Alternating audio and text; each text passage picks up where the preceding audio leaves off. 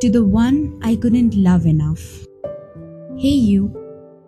I know I'm nothing more than a slut to you. Remember you called me that last time? Well, I'm not sure if you even remember me anymore. You came from out of the blue. Remember we saw each other on Ghat and instantly remembered that we were in same school?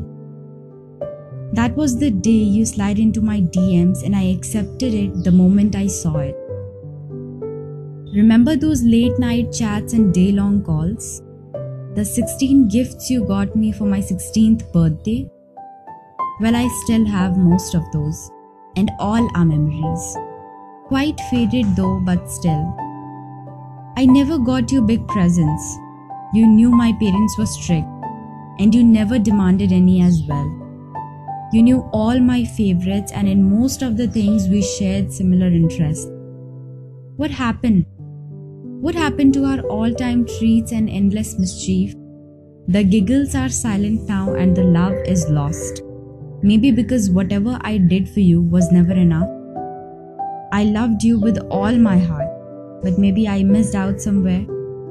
Maybe that's why you hate me so much now. That's why you leave my more than thousand texts on seen and more than hundred calls unattended. You limited our forever. You lied to me. You broke promises and ultimately you broke my heart by saying, Whatever I'll do, you'll always come back to me. And do you know, for a moment I believed it. But no, not anymore. I would have given you the world.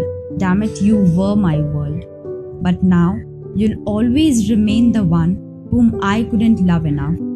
And sooner or later, you will realize that it was your doing. It was you who pushed me away, and you'll try to come back, but by then, I would have grown. I would have grown so much that you'll never deserve me.